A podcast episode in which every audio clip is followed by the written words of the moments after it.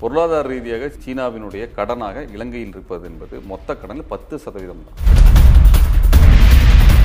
எல்லாருமே நினைச்சு சீனாக்காரன் வரோம் சீனாக்காரன் வரோம் சொல்லலாம் இந்த இடத்துல அமெரிக்கா வருவதற்கான முயற்சிகள் நடந்த காரணத்தினால தான் தன்னுடைய பிராந்தியத்தை பாதுகாக்க வேண்டும் மட்டும் சீனா வந்திருக்கு ரெண்டு பேரையும் உள்ள விட்டது யாருன்னா இந்திய அரசு தான். ஜெர்மனியினுடைய ராணுவத்தினுடைய எண்ணிக்கை எவ்வளோ? ஒரு லட்சத்தி ஐம்பதாயிரம் பேர். பிரான்சினுடைய ராணுவத்தின் எண்ணிக்கை ஒரு லட்சத்தி ஐம்பதாயிரம் அறுபதாயிரம் பேர். இங்கிலாந்தினுடைய ராணுவம் ஒன்றரை லட்சம் பேர் தான். இத்தனைக்காண்டி நாடு இவன் மூன்றரை லட்சம் பேர் வச்சிருக்கிறான். தேயிலுக்கு தமிழர்கள் தான் உற்பத்தி பண்ணி தர்றான். தமிழர் என்ன வச்சிருக்காங்க அங்க பெரிய தமிழர்களுக்கு எந்த உரிமைகளும் இல்லாத இடத்துல வச்சிருக்காங்க. தமிழர்கள் தான் பொருளாதாரத்தின் அடிப்படையா இருந்தாங்க. தமிழர்ல காலி பண்ணிட்டான். அப்புறம் எப்படி உருப்படும் அது இந்த நாடு?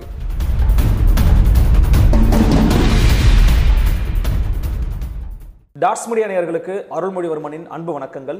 இன்று நம்முடைய டாட்ஸ் மீடியாவின் அரசியல் குரல் நிகழ்வில் நம்முடன் இணைந்திருக்கும் சிறப்பு விருந்தினர் மே பதினேழு இயக்கத்தினுடைய ஒருங்கிணைப்பாளர் மதுபகுரிய திரு திருமுருகன் காந்தி அவர்கள்.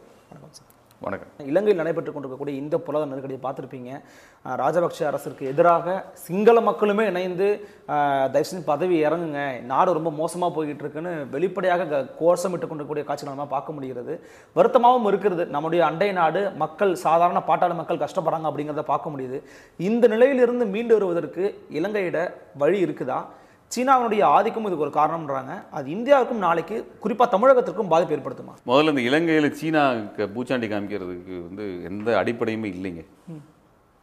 அடிப்படை இல்லை. என்னன்னா பொருளாதார ரீதியாக சீனாவினுடைய சீனாவினுடைய கடனாக இலங்கையில் இருப்பது என்பது மொத்த கடனில் பத்து சதவீதம் தான். மீதி பெரும்பாலான கடன்கள் மேற்குலக நாடுகளோட தான் இருக்குது அல்லது இந்தியாவோட தான் இருக்குது. ஓ. இதுதான் உண்மையான நிதர்சனமான உண்மை. ஓகே. சரிங்களா? அதனால இந்த பூச்சாண்டி காமிக்க வேணாம். சீனாவில் அப்படி இருக்கு அப்படிலாம் சீனா வருகிறது சீனாவின் நம்ம எந்த இடத்துல பார்க்கணும் பொருளாதார அடிப்படையில் சீனா வந்து இலங்கையை காலனி ஆக்கிருச்சுன்னு சொல்ல வேண்டாம். அவருடைய ராணுவ கப்பல்கள் வருவதோ ஒரு பதட்டம் உருவாரு சீனாக்காரன் வர்றான். ஏன்னா அமெரிக்காரன் வந்ததுனால சீனாக்காரன் வர்றான். இது எல்லாருமே நினைச்சு சீனாக்காரன் வரோம் சீனாக்காரன் வரோம் சொல்லலாம் இந்த இடத்துல அமெரிக்கா வருவதற்கான முயற்சிகள் நடந்த காரணத்தினால தான் தன்னுடைய பிராந்தியத்தை பாதுகாக்க வேண்டும் மட்டும் சீனா வந்திருக்குது. ரெண்டு பேரையும் உள்ள விட்டது யாருன்னா? இந்திய அரசு தான். இதுதான் அங்கே நடந்திருக்கிறது. இந்த பொருளாதார நெருக்கடியிலிருந்து இலங்கை மீள்வதற்கான வாய்ப்புகள் கிடையாது. மீளவே முடியாதுங்கிறீங்க. ஆமா அதுக்கான கட்டமைப்புகளே உள்ள இல்லைங்க. அங்க ரா- இவ்வளோ இங்க தமிழ்நாட்டுக்குள்ளார இலங்கை பத்தி பிரச்சனை பத்தி பேசுற ஆளுங்கள்லாம் இலங்கை அரசினுடைய இனவாதத்தை தவிர்த்து விட்டு பொருளாதார பிரச்சனை பத்தி மட்டுமே பேசுறாங்க. இனவாதமும் பொருளாதாரமும் ஒன்றோடு பிணைக்கப்பட்டதா? இப்போ நான் என்ன கேட்குறேன்னா மூன்று லட்சம் பேர் ராணுவம் இருக்குதுங்க. மூன்று லட்சம் பேருக்கு நீங்க சம்பளம் தரணும். இலங்கையோட ராணுவம் மூன்று லட்சம் பேர். சரி. சரிங்களா?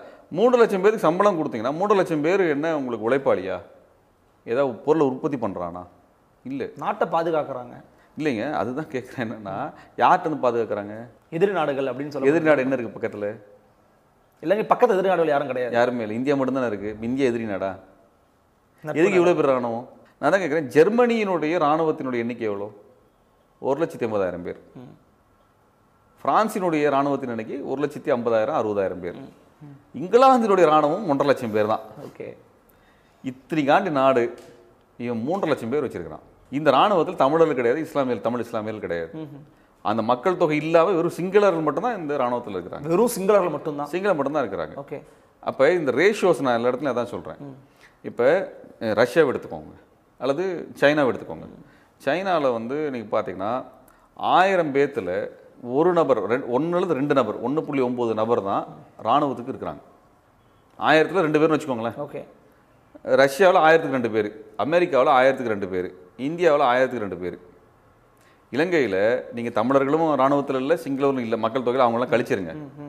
ஆனாலும் மொத்த மக்கள் தொகை வச்சுட்டு ஒரு கணக்கு போட்டு சொல்கிறாங்க என்னன்னா அவன் ஆயிரத்தில் பதினாலு பேர் வச்சிருக்கிறான். எவ்வளோ மடங்கு? ஏழு மடங்கு அதிகம். அதிகம். ம். இவ்வளோ இராணுவ மயமாக்கப்பட்ட தேவை என்ன இருக்குது அங்கே இருக்கக்கூடிய பட்ஜெட் என்ன? அவன் ஒரு ஒரு ஒரு வருடத்திற்கு அவரோட இராணுவ பட்ஜெட் ரெண்டு பில்லியன் நீ கடன் கொடுத்துருக்கீங்கல்ல? அந்த அளவுக்கு. கடந்த பதிமூணு ஆண்டுகளாக ரெண்டு பில்லியனுங்கிறது என்ன கணக்கு? இருபத்தஞ்சு பில்லியனை செலவு பண்ணியிருக்கான் எதுக்கு? ராணுவத்துக்கு அவன் என்ன பண்ணியிருக்கான்? ஒன்றும் ப்ரொடியூஸ் பண்ணல.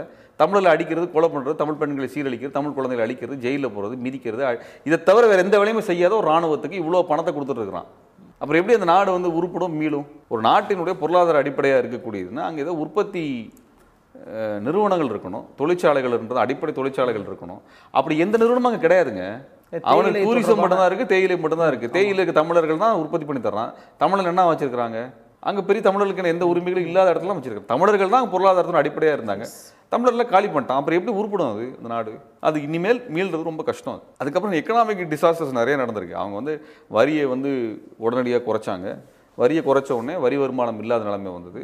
அரசில் இருக்கக்கூடிய வேலையில் இருக்கவங்களுக்கு அவங்களுக்கு வந்து சம்பளம் கொடுக்க முடியாத நெருக்கடி அவங்களுக்கு வந்தது. இதே போல் என்ன ஆச்சுன்னா உங்களுக்கு நிறுவனத்துக்கு கட்டமைப்புகளுக்கு வாங்கின கடன். அது முழுமையாக கட்டமைப்புகளை செய்ய முடியல. அல்லது கட்டமைப்புகள் செஞ்சதுலேருந்து பணம் வரலை. அதுக்கப்புறம் உள்ள உங்களுக்கு இருக்க வருமானம்ங்கிறது என்ன உங்களுக்கு? டூரிசம் தான் பெரிய வருமானம். எஸ் அதுவும் அடிபட்டு போயிருச்சு. ஆமாம் இந்த கொரோனா வந்ததில் அது பெருசாக அடிபட்டு போச்சு. அப்போ இருக்கிற பணம் முழுக்க யாருக்கு கொடுத்துருக்குறீங்க? ராணுவத்துக்கு கொடுத்துருக்குறீங்க. அப்போ அந்த நாடு அழிய தான் போகுது. குறிப்பா இந்த சீரழிவு நடக்கும்போது ஒரு சில பேரோட வீடியோஸ்லாம் ரொம்ப வைரல் ஆச்சு. அப்போ ஒரு சில பேர் வந்து பிரபாகரன் அவர்களை நினைவுபடுத்தியிருந்தாங்க. அவர் இருந்திருந்தாருன்னா பேசாமல் நாங்கள் அவர் கூடயே கூட நாங்கள் இதெல்லாம் சில விஷயங்களை ஷேர் பண்ணி பண்ணியிருக்கலாம் அப்படின்னு சில விஷயம் நினைவுபடுத்துறது பார்க்க முடிஞ்சுது. ஒரு வேலை அசம்ஷனாக கேட்குறேன் அவர் இருந்திருந்தானா இது போல சூழல் வராமல் தவிர்த்துருக்குமா இலங்கை? அதாவது பிரபாகரன் இருந்திருந்தாங்கன்னா இலங்கையை விடுங்க. தமிழர்கள் பகுதி தான் அவர் இருந்து இருந்தாங்க. விடுதலை புலிகள் இருந்து இயங்கின இடம் தமிழர் தமிழர் பகுதி தான். தமிழர் பகுதியில் இதோட மோசமான சூழலை தானே இலங்கை உருவாக்குச்சு. பெட்ரோல் கிடையாது டீசல் கிடையாது மருந்து சர்க்கரை சிமெண்ட் எதுவுமே போகக்கூடாதுன்னு பண்ணப்ப இப்போ தமிழர்கள் எந்த பொருள் விற்க- விற்கவும் முடியாதா வெளியே? எந்த பொருள் உள்ளேயும் வராதா. அப்போ அவங்க நிலைமை எவ்வளோ மோசமாக இருந்தது? ஸோ இதே இதை விட இதை விட தமிழர்கள் சூழல்ல தான் தமிழர்ல இருந்தாங்க. இப்போ நீங்க வந்து யாழ்ப்பாணத்துல குண்டு போட்ட உடனே மின்சார நிலையம் தாக்கப்பட்டு தகர்க்கப்பட்ட உடனே கிட்டத்தட்ட மூணு வருடமாக கரண்ட் இல்லை. ஈழத்தமிழ் பகுதியில் கரண்டே கிடையாது. எப்படி தங்களை உருப்ப உருவாக்கிக்கிட்டாங்க? தங்களை வளர்த்து எடுத்துக்கிட்டாங்கல்ல? அதுக்குள்ள இருந்து வாழ்ந்தாங்கல்ல? பஞ்சம் பட்டினி இவன மாதிரி ரோட்டில் நிற்கலையில அப்போ பிரபா விடுதலை புலிகளினுடைய அந்த பொருளாதார வேலை திட்டத்தை பற்றியான புரிதல் இன்னைக்கு வரைக்கும் நம்மகிட்ட இல்லை. இவ்வளோ ஏன்னா இந்தியா நட்பு நாடாக இல்லை புலிகளுக்கு இல்லையா? தடை வச்சுருந்தாங்க இங்கே எல்லாமே நெருக்கடி இருந்தது.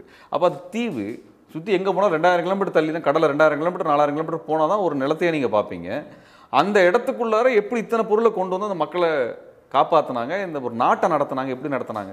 தமிழீழ வைப்பகம்லாம் கூட பேங்க் வச்சிருந்தது. மட் பேங்க் மட்டும் இல்லைங்க. எல்லாமே வச்சிருந்தாங்க. அங்க மருத்துவமனை நடத்துனது ஒரு மருத்துவ தடை இருக்கு. ஒரு மருந்து தடை இருக்குது. ஆனா மருத்துவ கல்லூரி நடத்துனாங்கல்ல. இதெல்லாம் அங்க சாத்தியமாச்சு இல்ல அப்ப அவங்களுக்கான தற்சார்பு பொருளாதார கட்டமைப்பை அங்க உருவாக்குனாங்கல்ல. அதுதான் நம்ம வந்து விடுதலை புலிகள்கிட்ட தெரிஞ்சுக்க வேண்டியதும் கத்துக்க வேண்டிய விஷயம்.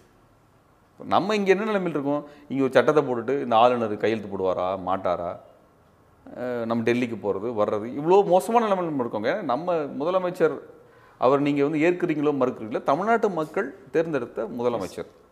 அவர் ரெப்ரசன்டேட்டிவ் அவர் கொண்டு வரக்கூடிய சட்ட திட்டங்களை நிறைவேற்றுவதற்கு வேற எவனும் நம்ம தேர்ந்தெடுக்காத ஒருத்தன் வந்து உட்காந்துக்கிட்டு சட்டாம்பள்ளத்தனமாக இருப்பான்னா அது எவ்வளோ அவமானப்படுத்துறது.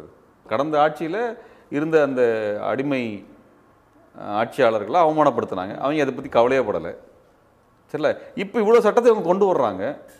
மசோதா கொண்டு வர்றாங்க எதையுமே நடைமுறைப்படுத்த மாட்டேங்கிறதுக்கு அனுமதிக்க மாட்டேங்கிறாங்க. இப்போ எல்லா பொருளாதார என்ன சொல்கிறது உறவுகளையும் டெல்லியில் வச்சுக்கிட்டு பிளாக்மெயில் பண்ணுறாங்க எந்த திட்டங்களுக்கு பணம் தர மாட்டேன் போக மாட்டேன். இதெல்லாம் நடக்குது இங்கே.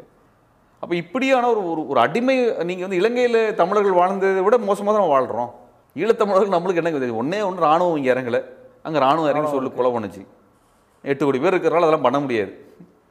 இதை தவிர நம்மளுக்கு அவமானம்ங்கிறது நடந்துகிட்டே தானே இருக்குது. சுயமரியாதை பார்த்தா தமிழ்நாடு வேற. கேள்வி கேட்போம். இல்லையா?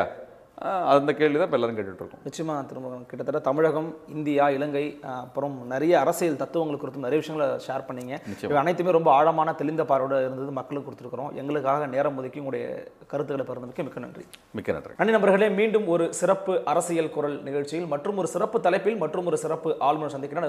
விடைபெறுவது உங்கள் அருள்மொழிவர்மன். இது டாட்ஸ் மீடியா